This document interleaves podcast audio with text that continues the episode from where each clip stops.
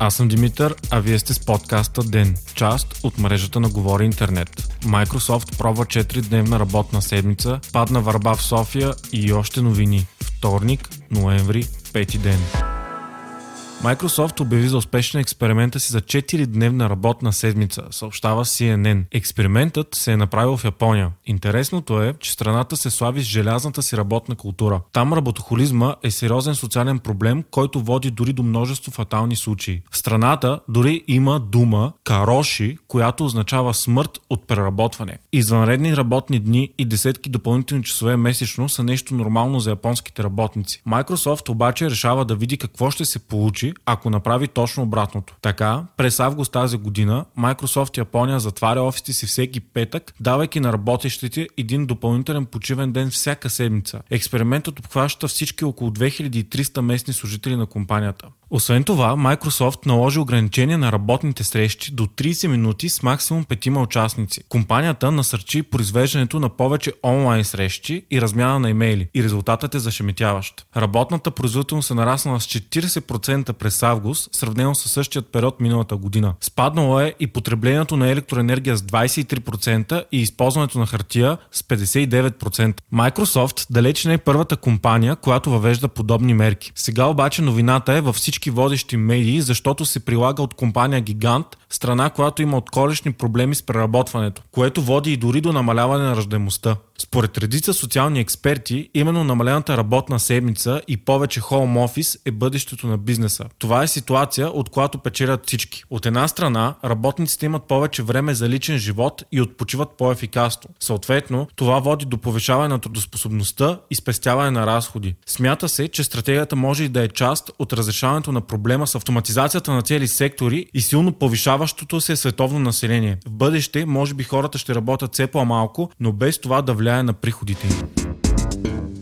Една от двете емблематични върби пред Софийският храм Свети Седмочисленици падна. Това породи изключително бурни реакции в социалните мрежи. Върбите се смятаха за един от символите на центъра на София. Според организацията Спаси София, причината за падането на върбата е ремонтът на графа. Тази пролет, след ремонта, едната върба остана с по-малко от две трети от листата си, а в другата, която днес падна, се образува голяма хралупа. Според експерти обаче, върбите живеят сравнително малко и те умират по естествен път. Върбите в градинката са над 60 годишни. Затова и днес на мястото беше посадена нова върба. Тя обаче все още е млада и ще минат много години преди да бъде възстановен достолепния вид на вече падналата върба. Съвсем скоро е възможно същата уче за сполети останалата жива втора върба.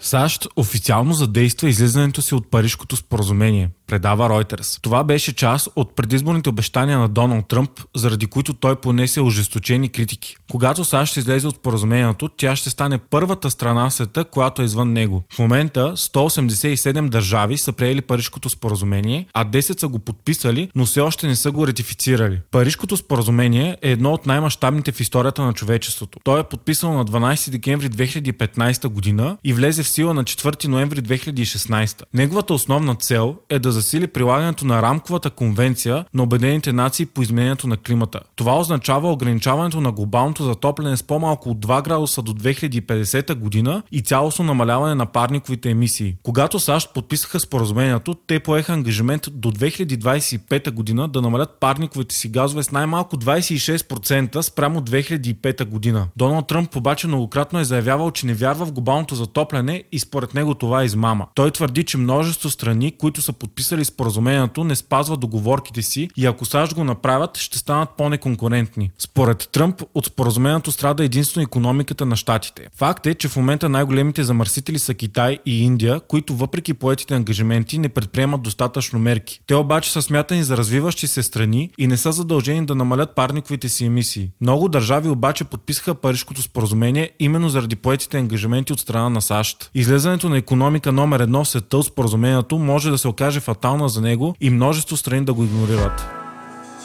Междувременно в Европейския съюз мерките за справяне с глобалното затопляне се развиват с пълна сила. Днес Германия обяви, че ще повиши субсидията за закупуване на електроавтомобил с 50%, съобщава Bloomberg. Субсидията ще започне да се дава от този месец и ще продължи да се дава до 2025 година. Тя ще бъде 6000 евро. Това е част от плана на Ангела Меркел за защита на климата до 2300 година, който предвижда до края на следващото десетилетие в Германия да се движат 30 милиона електроавтомобила. Множество страни въведоха субсидии за електроколи с цел повишаване на тяхното използване. Първенец в Европа е Румъния, която дава до 10 000 евро при покупката на електрическа кола и 1500 евро при бракуване на кола на повече от 8 години.